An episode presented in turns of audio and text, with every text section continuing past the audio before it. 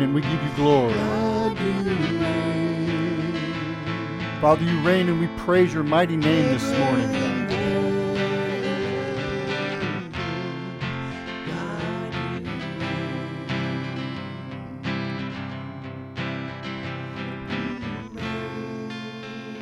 Thank you, God, that you reign in our hearts and in our lives. Father, thank you, God, that you reign in our homes. Thank you, God, that you reign in our church. And Lord, we pray for our nation. We pray for our neighbors, Lord. Father, we just thank you, God, that you reign. Father, reign in our hearts. And now, as we open our Bibles to your word, God, we pray that you would speak to our hearts, Lord. Father, we ask that today, God, you would show us great and mighty things from your word. Father, would you help us to allow you to reign as we sang, We surrender all. Lord, some of us might say the words, We surrender all, but in reality, we're only surrendering 50%. Lord, today we give you our all. We invite you, Holy Spirit, to reign completely and totally and have your will and your way in our hearts and in our lives. For it's in your precious name we pray. Amen and amen. You may be seated this morning. Thank you, worship team. Praise the Lord. You guys having a good week? Amen. Isn't God good? Praise the Lord. We got the AC fixed. That's awesome. Right? Praise the Lord. You never never know how much you appreciate that until you don't have it, right? Praise God. Open your Bibles. We're studying our way through the Word of God. We're in the Old Testament book of Second Kings. We started it last week in chapter 1. This week we're in chapter 2. Praise the Lord. If you're with us and don't have a Bible and like to study with us, we have some Bibles at the front and the back of the church. You're welcome to those. And if you don't have a Bible of your own, you're welcome to keep those. We just ask that you read it every day. Amen? Praise God. As Gilbert said, I too want to thank you all for all the generous donations of school supplies. Uh, just awesome. Every year we, we uh, our goal is to prepare at least 100 backpacks. We've, we've got more than enough backpacks and tomorrow we'll be shopping to fill in the rest of the stuff. So uh, thank you guys for, for providing that. It's such a great, great blessing. Amen. You guys got your Bibles open? Well, as we've been studying First and Second Kings, the, the focus has been actually on the kings of Israel and the kings of Judah. Today's scripture, though, we're going to look at, at not the, uh, the kings, but the prophets. We're going to see Elijah, his translation into heaven, and Elisha's transition into leadership. And if you're taking notes, uh, here's how I've titled today's study If you ain't dead, you ain't done. if you ain't dead, you ain't done. uh, let's read beginning at verse 1. And it came to pass when the Lord was about to take up Elijah into heaven by a whirlwind that Elijah went with Elisha from Gilgal. Then Elijah said to Elisha, Stay here, please, for the Lord has sent me on to Bethel. But Elisha said, As the Lord lives and as your soul lives, I will not leave you. So they went down to Bethel. Now the sons of the prophets who were at Bethel came out to Elisha and said to him, Do you know that the Lord will take away your master from over you today? And he said, Yes, I know. Keep silent. And then Elijah said to Elisha, Stay here, please, for the Lord has sent me on to Jericho. But he said, As the Lord lives and as your soul lives, I will not leave you. So they came to Jericho. Now the sons of the prophets who were at Jericho came to Elisha and said to him, Do you know that the Lord will take away your master from over you today? And he answered, Yes, I know. Keep silent. And then Elijah said to him, Stay here, please, for the Lord has sent me to the Jordan. But he said, As long as the Lord lives and as your soul lives, I will not leave you. So the two of them went on. And fifty men of the sons of the prophets went and stood facing them at a distance, while the two of them stood by the Jordan. Now Elijah took his mantle, rolled it up, and struck the water. I don't know about you guys, but I always visualize, you know, the old locker room. I'm not sure how he did it, but that's how I visualize it, right? It was probably a little more spiritual than that, but But he struck the water, and it divided this way and that, and the two of them crossed over on dry ground. Verse 9 And so it was when they had crossed over. Now, notice this takes place after they cross over the Jordan. Elijah says to Elisha, Ask, what may I do for you before I'm taken away from you? And Elisha said, Please let me a double portion of your spirit, let a double portion of your spirit be upon me. We're going to stop right there for right now and talk about this for a little bit. This is a famous portion of Scripture. A lot of people talk about getting a double portion, double blessing. And I don't know about you guys, but I'm very selfish, and that's what I want. Right? But let's realize when I highlighted it when I was reading it, this took place after they crossed the Jordan. Now, through this whole time, these two verses of scriptures, and aren't you guys proud of me? I made 10 verses without stopping. That's pretty good for Clay, right? That's pretty good. but now I'm going to make up for it. He made four stops before Elijah said to Elisha, What do you want from God? And he answered, I want a double portion. And these four stops is a beautiful picture of our spiritual life. And I think all of us, like Elisha, probably want more from God. Do you? You want more of God? You want more of God in your life? Well, let's take a look at this, and I think we can learn some things that we can apply to our life as we move on here. If you'll notice, first of all, uh, let me just remind you to bring you up to where we started this. We saw in the last book that it's now been anywhere between eight to ten years before this that we read today that Elijah approached Elisha while he was plowing. Remember that? And threw his mantle on him and invited him to, to follow him. Remember that? And so we saw the first thing in Elisha, the first step to eventually getting a double portion was his full commitment. You might remember he burnt the plow and sacrificed the oxen, right? And it's hard to go back to the old life, the old life of plowing, which you ever feel like in your life you're just plowing dirt, going over the same thing over and over and over again, right? Uh, it's hard to do that when you burn your plow. I won't repreach that lesson. Then we learned that uh, Elisha then became the servant of Elijah. Remember that? And so he stepped into a role of serving this man of God. Now we get to the end of Elijah's life, and we're going to see Elisha getting this double portion. And look at the journey. We all go on the same journey, and it's fantastic. The first place, if you'll notice, in verse 1, they started out in Gilgal. Now, this is very awesome because the name Gilgal means the place of new beginnings. The place of new beginnings. It's the first place that the Israelites camped after they entered the promised land. That's recorded for us in Joshua chapter 4. It's the place where this new generation of believers, of Jewish men, were circumcised. It's where they renewed their covenant relationship with God, recorded in Joshua chapter 5. It's the place of new beginnings. Friends, if we're going to walk with God, we need a new beginning. And what I mean by that is we need to be born again, right? We need that relationship with the Lord Jesus Christ. Amen? Now, notice what Elijah keeps saying over and over to Elisha, and it's very important. Now, this whole thing is a test for him. And he tells him, Stay here while I go on. Friends, there will always be a temptation in your spiritual life to stay where you are, spiritually speaking.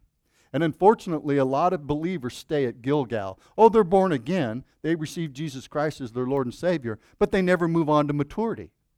Right? Now, no one in this church is like that, but the church down the street, kidding. Friday night was awesome. 15 different ministers from 15 different churches and denominations gathering together for one purpose, and that was to seek God's face for the West Valley. It was awesome. It was great. It really was. But unfortunately, uh, a lot of people, once they, cro- once they go- get to Gilgal, the place of new beginnings, they don't want to move on. Right? They're happy with being born again and knowing that eventually someday they'll get to heaven. But between now and then, there's really not much change in their life.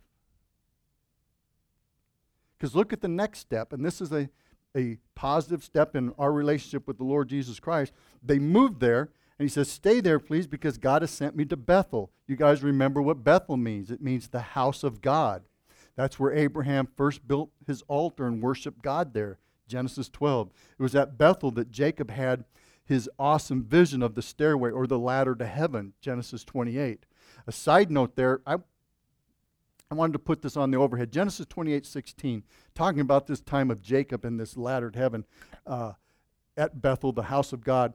says, And when Jacob awoke from his sleep after he had that dream of, of the ladder going to heaven, he said, Surely the Lord is in this place, and I did not know it.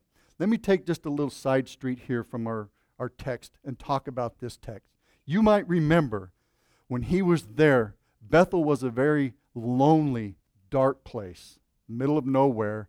And the Bible says in the context there of Genesis 28 that it was very stony ground.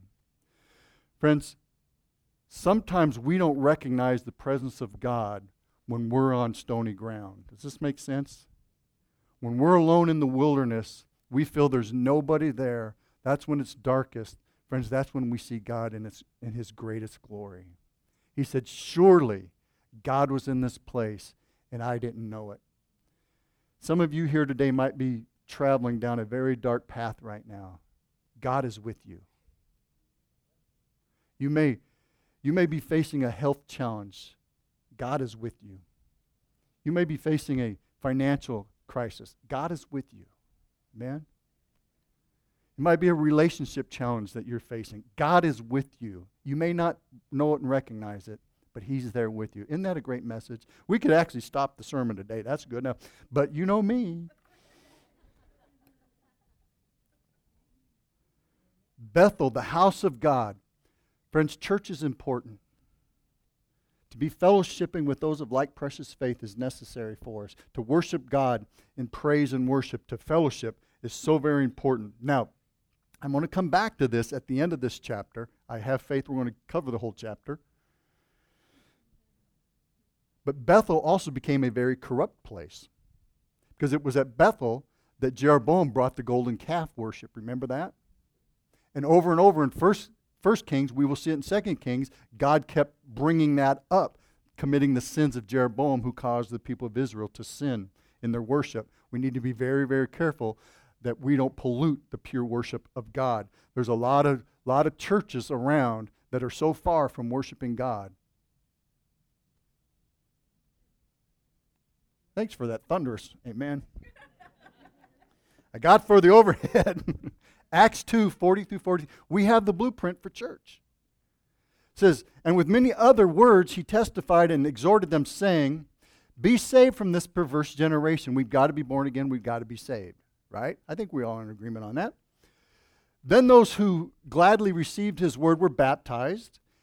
And that day there were about 3,000 souls were added to them. Now check this out. Here's, here is the, this is the blueprint for church and they continued steadfastly in the apostles' doctrine.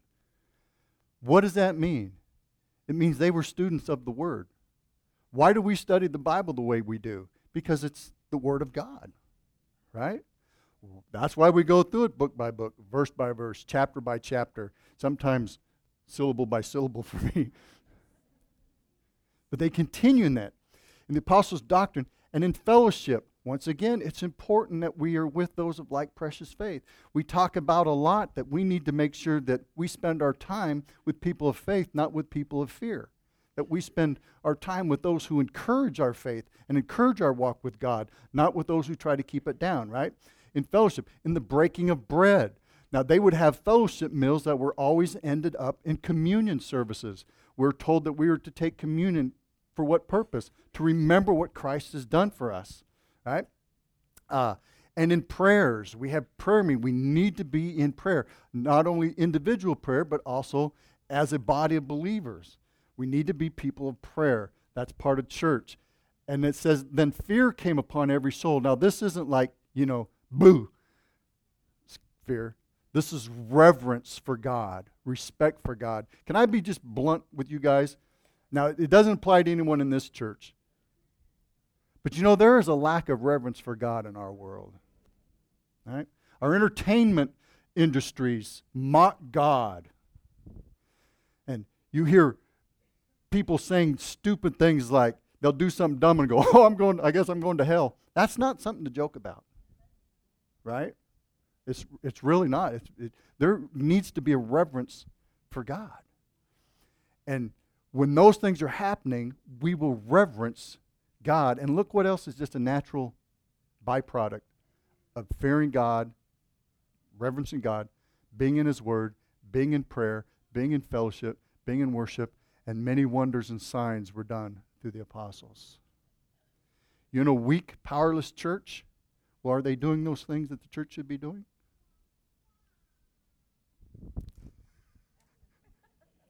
That's my grandbaby. Yeah, Grandpa, tell him.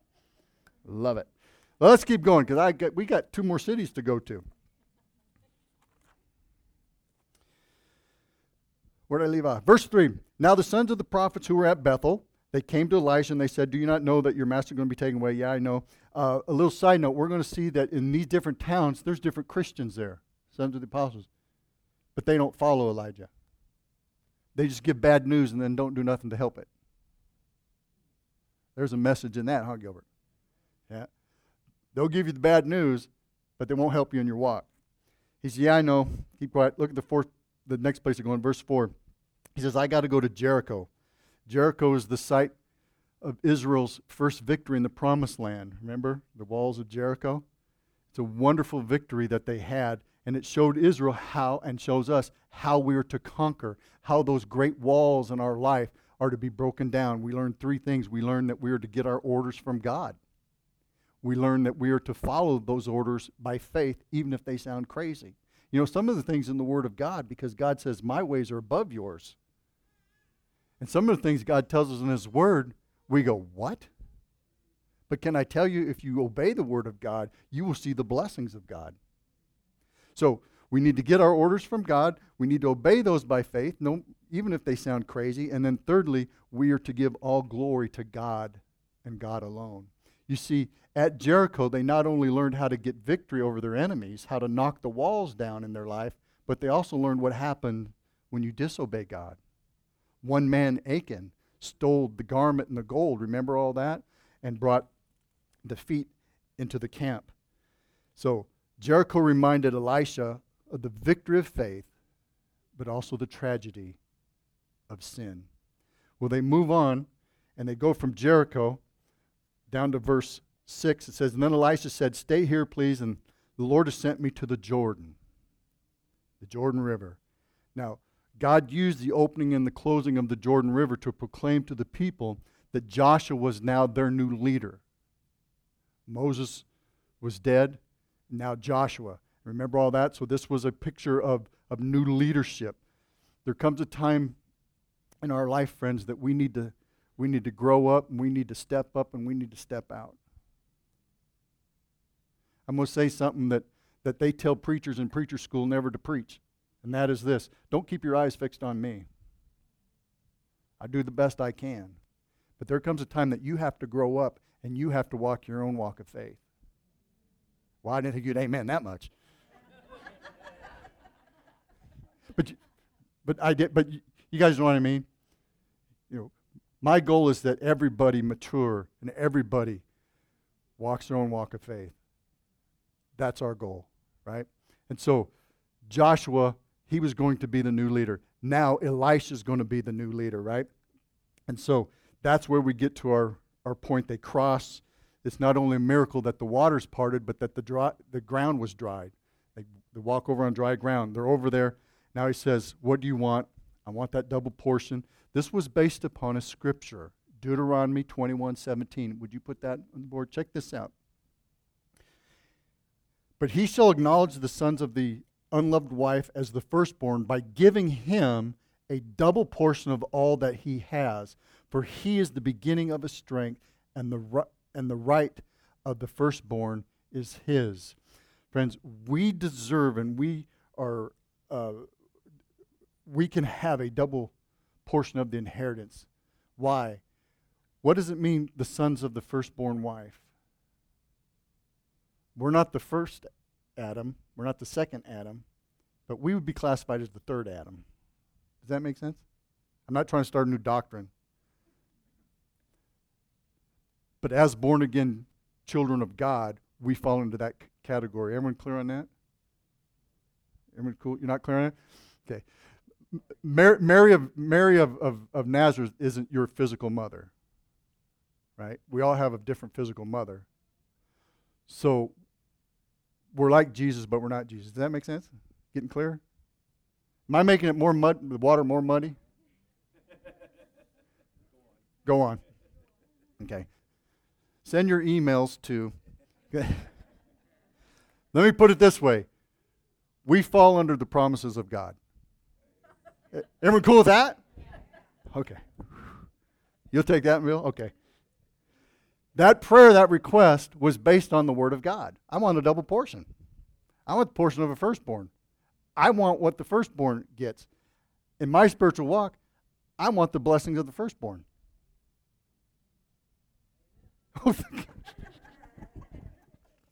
I still got half a chapter to go. So he says, This is what I want. Look at verse 10. Now here's, we're ready to start the Bible study now. Verse 10. So he says, Well, you have asked a hard thing. Nevertheless, if you see me when I'm taken from you, it shall be so for you. But if not, it shall not be. You want the, the blessings of God. Are you willing to do what it takes? You want the blessings of God. Are you willing to do what you have to do to get it? Are you willing to put in the time in prayer? Are you willing to tithe? Are you willing to do what you need to do to receive what you want to receive? Verse 11. Then it happened as they continued on the continued on and talked that suddenly a chariot of fire appeared and horses of fire. Don't you know that was just wow. And it separated the two of them, and Elijah went up by a whirlwind into heaven. He, he didn't ride on the chariot, he got caught up in the whirlwind, but the chariot was there to keep them separated. Man, aren't you guys excited for home movie night in heaven just to see how, whoa, that's just going to be so cool. And look what happens. And Elisha saw it. So he cried out, My father, my father. Look what he calls Elijah the chariot of Israel and its horsemen. That's speaking of war machinery there. One man, Elijah, was called the protector, the soldier of Israel. Isn't that cool? That's so awesome. And so he saw him no more as he, as he was taken up. And he took hold of his own clothes and he tore them in pieces. Now, that was a sign of mourning, but I believe it's even a little bit more because he takes off and he tears off his clothes and he picks up, verse 13, the mantle of Elijah that had fallen from him. Right? Now, what's that a picture of? That's a picture of we have to, Paul said, put off the old nature and put on the new, right? And so he picks up that mantle of Elijah and he goes by, back to the, the Jordan River and he took the mantle, verse 14, of Elijah that had fallen from him and he struck the water and he proclaimed, Where is the Lord God of Elijah? I think the reason he said that was so those 50 guys would know, well, the God of Elijah is now with Elisha. And when he struck the water, it divided, just like it did for Elijah. Now it does for Elisha. And Elisha crosses back over. And then the sons of the prophets who were from Jericho, they saw him and they said, The spirit of Elijah rests upon Elisha. And they came to meet him and they bowed to the ground before him. So they acknowledge what is happening here. They acknowledge that God has passed the torch, so to speak. And Elisha would now be their leader. Verse 16 And they said to him, Look now, there are fifty strong men, your servants. Please let us go and search for your master, lest perhaps the Spirit of the Lord had taken him up and cast him upon some mountain or into some valley. And he said, No, you don't need to send anyone. Uh, they didn't understand he was going to heaven. They thought maybe the wind just picked him up and threw him somewhere. Right? Yeah. Like Sharknado with prophets, you know? Can you believe they've made, what, five movies about sharks and tornadoes? Here's the, here's the spiritual point. There'll be some religious church people who won't accept the miraculous. They'll try to explain it away by the natural. Maybe a windstorm just threw them somewhere, right? A lot of Christians don't believe in power of God. And Elijah said, Don't waste your time looking for him. Well, look what they do. Verse 17, but they kept pestering him and pestering him until he said, Okay. He was ashamed. He was embarrassed for him. So he said, Go ahead and send him out. You're going to waste your time. So they sent out 50 men, searched for him for three days, didn't find him. So when they came back, for him, for he stayed at Jericho, and he said to, him, said to them, Did I not say to you, do not go? Uh, Clay's translation is, I told you so. right? Now, we get into Elisha's ministry.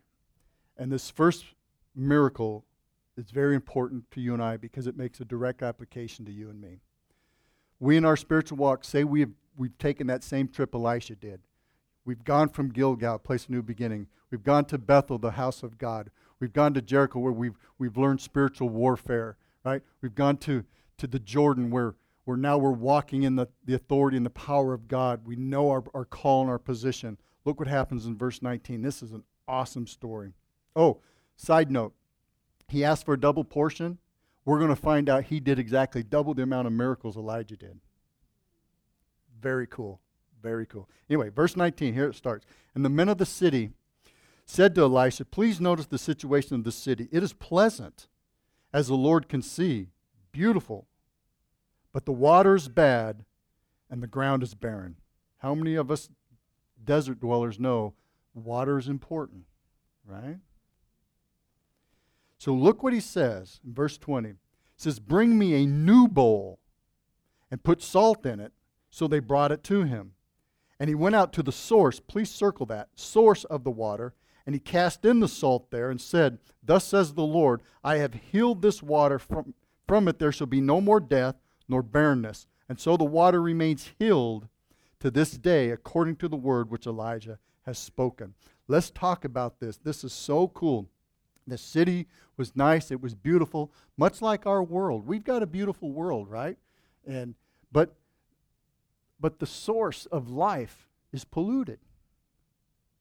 And so this picture of a new bowl is a picture of us Christians. For the Bible tells us that that we are new creatures in Christ, right? We are now new vessels that house the Holy Spirit. And I don't know about you, but if you've ever wanted to grow plants, watering it with salt water doesn't work. So, what is this picture? Well, here he's taking a new bowl, which is a picture of our new life in Christ, and Jesus said, We are the salt of the world. Would you put on the overhead Leviticus 2:13 and Matthew 5:13? Check this out. In Leviticus 2:13 it says, "And every offering of your grain offering you shall season with salt. So in our offerings, it had to be seasoned with salt. You shall not allow the salt of the covenant of your God to be lacking from your grain offering. With all of your offerings, you shall offer salt. Okay, very important. Now check out what the salt is. Matthew 5:13, Jesus says, "You are the salt of the earth." But if salt loses its flavor, how shall it be seasoned? It is then good for nothing but to be thrown out and trampled underfoot. How many of you know that salt is, french fries aren't worth eating without salt? Right? Now, in our modern world, in the way we process salt, it doesn't lose its saltiness. But back in the Bible days, when it was uh, hewn rough and everything, it could lose its flavorness and then it was no good. And that can happen to a Christian. You're either no good saltless, or you're good salt, right? And so, God, in this picture, God takes you and I, and He takes us to the source. The Bible says the source is, is the heart. Put Proverbs 4.23 up. Proverbs 4.23 says, Keep your heart with all diligence, for out of it springs the issues of life. How many of you know that in our troubled world, it's not a race issue. It's not a weapon issue. It's a heart issue. Right? Jeremiah tells us that the heart is desperately wicked. Desperately wicked. So God takes that new bowl, that salty salt, and takes it to the source. And the application for us, what's the source? It's the heart. And God drops us into the heart of society to bring healing and hope to our world.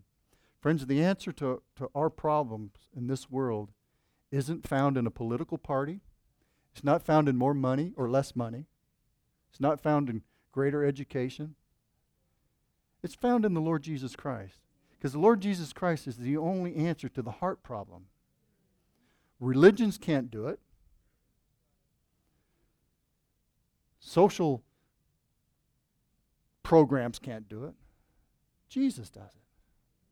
And who has the job to take the bowl and to dump the salt in the, in the society's stream? You and I. Well, what is the salt we dump in the stream? You and I. You see, Christians have a mentality of, oh, all this craziness is going on. I'm just going to take myself away from it. I thank God for people like our vice president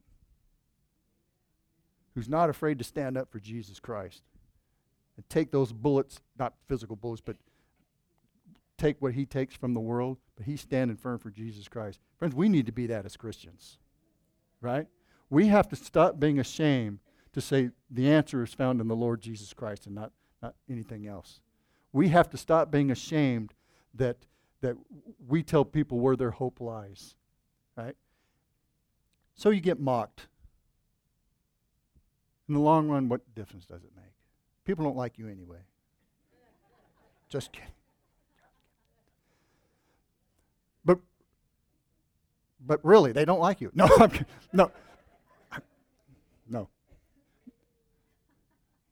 no. Seriously, it's it's our job to bring healing and hope to the world. What does salt do? Purifies and preserves, and that's what we do. That's our job. He takes it out to the source, and look what happened. It healed the waters.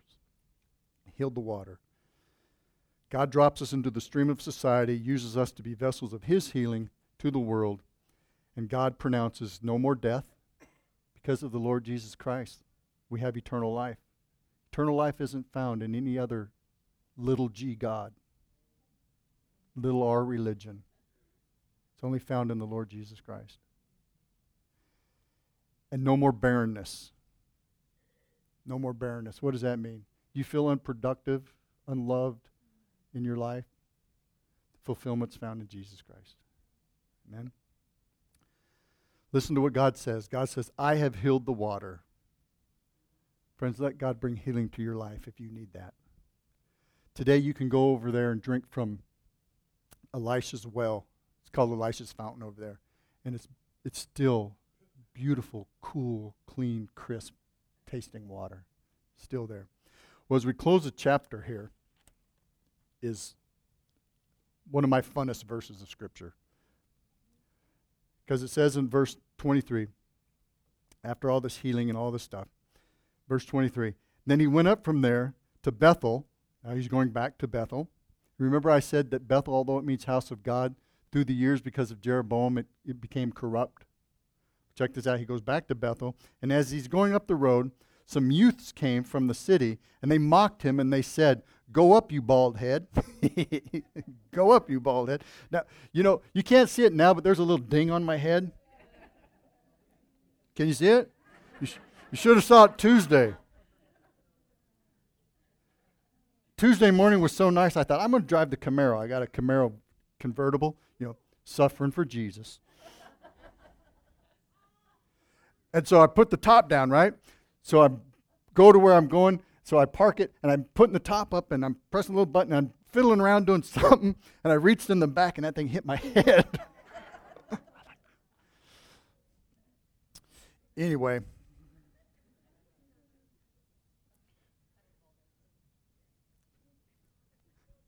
Verse 24.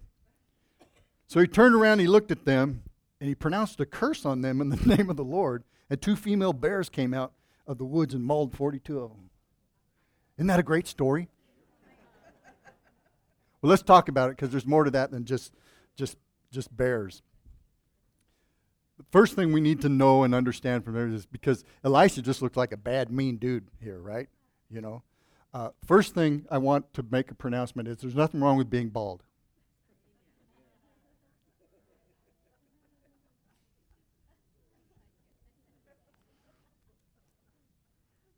But in the Hebrew culture, that was they they really liked hair. Even the men, they had to keep it short. There were some some instructions. there's, nothing, uh, there's bald men all over this place. wow, I don't feel as bad now. I got a little bit. Bald is beautiful. Um, what was I saying? Oh, in the Hebrew code, they had restrictions on how to cut hair and stuff like that. So this was this was a real slam to them. He he may not have been bald headed. He may have, but this was a, this was a, a real slur to him to, to, to speak that to him. And also, we need to understand that that word youths is the word. The English spelling for the Hebrew word is N A H A R, Nahar. I think is how it's pronounced. I'm not exactly sure, but that's the English spelling of the Hebrew word for youth. Now, what's interesting about this is in the Bible, that word Nahar is used to describe young men anywhere between the age of 16 to 30. Joseph, millennium.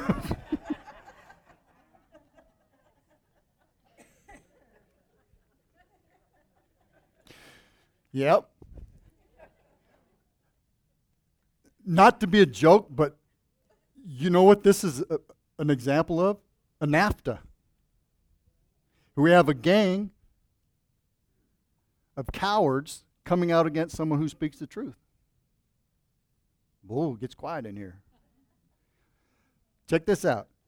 Joseph was called this Nahar at the age of 30, Isaac at the age of 28, Solomon at the age of 20, and David when he fought Goliath 14, 15, 16 and there was called. So this is a age group. The point I want to make is this, these weren't just a bunch of kids out razzing some guy, right? Uh, these were adults who knew better. And by saying, you know, go up, you bald head, what, what he's saying is be like a, a, a Elijah and get out of here. We don't want to we don't want to buy what you're selling. How many of you know our world is trying to tell us the same thing? Shut up, we don't want to hear about that. Get out of here with that, right? Same thing that's happening today is, was happening there. And Elisha calls down a curse from the Lord. Now this this is awesome. Leviticus 26, 21, and 22. Now, I don't suggest we do this, but it's in the Bible. Let's read it. If you walk contrary to me, God is speaking here and He's speaking to the people. Uh, if you walk contrary to me and you're not willing to obey me, God says, I will bring on you seven times more plagues according to your sins. Now, He's talking to the children of Israel, and they still, it was still very fresh in their mind, the sins of, of, of Egypt. Okay? And friends, whether it's the plagues of Egypt or the plagues we read about in Revelation, you don't want no part of those. Okay? I'm just saying, we don't want no part of that. But look what he says in verse 22. God says, I will also send wild beasts among you, which shall rob you of your children, destroy your livestock, and make you few in numbers, and your highway will be desolate. So Elisha is just simply calling down the curse that God said he would send down for people who, who rejected God. These people were calling for the rejection of God in their town, in the house of God. They were calling for the rejection of God. And Elisha says, You want to experience God? Let's get some bears out. Now, the story doesn't stop here. These two bears kill 42 guys. Now, let's be honest. I'm not the most athletic guy in the world. You know, I, I lost a game of musical chairs to a deaf kid, so I'm not that good. But I think I could have outrun somebody if 42 guys are getting wiped out. There's only two bears, right? I mean, think about it. Don't you think you could have gotten away? So, what is this telling us? This is telling us these goofs, I mean, these, these people were willing to fight bears for what they believe. You ever think about it that way? Why, are the, why is the enemy of the cross, the enemy of the message of Jesus Christ, so willing to band together to come against the message of Jesus Christ? But Christians are, deal with it, and they run away. You ever think, right? You bet I would, a bear. bear. My dad had bears, and they bite. Some of you are looking at me like, you what? My dad had exotic animals, and so anyway. But you see the point? They were willing to, to fight these bears for what they believe in. How much more should Christians not be afraid to stand up for what we believe in? So they'll throw slurs at you. So they'll mock you. So they'll do that. Who cares? Right? Make sense? So these bears wipe these guys out, almost 42 of them. Verse 25, and worship team, you can start getting ready here. Uh, so he went up from there up to Mount Carmel, and from there he returned to Samaria.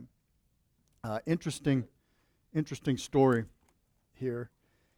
And I'm going to ask all of you to turn, please. No, I think I put, did I give you Romans 12 to put on the, okay, we can look at the overhead. As we kind of bring this t- chapter to a close, I want to remind you what we learn in Romans 12, verses 1 and 2. Paul's writing, says, I beseech you, therefore, brethren, by the mercies of God, that you present your bodies a living sacrifice, holy and acceptable to God, which is your reasonable service. And don't be conformed to this world, but be transformed by the renewing of your mind, that you may prove what is that good and acceptable and perfect will of God. I think those two verses of Scripture kind of summarize this chapter in the Bible. Elisha gave his full life to the service of God. Right? He went, went through those four cities in order to get the double portion. He took up the mantle. And that would be a heavy mantle to pick up. I mean, following, I mean, like Joshua following Moses, like Elisha following Elijah. Those are pretty big shoes to fill, right? But he did it, and God used him mightily. But he surrendered his life completely to do that and he gave himself to the work of God. He got mocked by the people of the town. He kept going. And we're going to see he does some amazing, amazing things for the kingdom of God. And friends, we can have that same effect because we, like that bowl of salt, God has called us and he will use us. And he'll place us where he wants us to be to bring about change and effect to our world. Does that sound good? Praise the Lord. Stand with me, would you? I want to make sure I covered all my notes. I did. Well, it's an interesting part of Scripture, today's chapter. Um, and as always, I encourage you to read it over again. As you read it, pray through it. Ask God to make a personal application to your life out of this chapter. Maybe you find yourself camped at one of those cities Again, that was a test for Elisha, and every city, Elijah told him, Stay here. Elijah didn't want him to stay there, but wanted him to know what he would do. Maybe you're stuck at one of those places, and you need to move forward in your walk with God. Maybe you're like the prophets that say, you know, the world's beautiful, got a lot to offer, but the water's bad and you're looking at someone else to do it when God has called you to do something. Maybe you're feeling like Peter told us would happen that we would be mocked and criticized for our, our stand for God. Maybe you're feeling like that is getting very heavy. Well, don't turn bears loose in your place of work, but turn the lion of the tribe of Judah loose. That's the Holy Spirit in you, right? Be the witness that God has called you to do. Now, maybe this whole study today just didn't make sense to you. My prayer is that in spite of me, that the Holy Spirit would minister to your heart. And maybe while we talked about this, maybe God was talking to you about what you're going through, and we never even mentioned it today. Whatever it is, God wants to deal with you and make a change in your heart and life today. He wants to do a great miracle of restoration, of healing. And it can happen today. Amen? Pray with me. Father, thank you that we can study your word. Father, we know your word is not just a bunch of fascinating stories, which it is fascinating. It's not just history, which it is. But Lord, it is a guide for our life. And so, Holy Spirit, we do look to you and ask that you would make a personal application of all of these things to our life. Father, would you help us to review ourselves and then give us the grace to allow you to do the change in our life, Father? Father, I pray now for every need that is here. Lord, right now I pray, Holy Spirit, I release you to, to minister to every heart. And Lord, if there's anyone here today who's struggling in their walk, maybe they find that they've been camped out at Gilgal. Oh, they're saved, but they feel very barren in their spiritual life.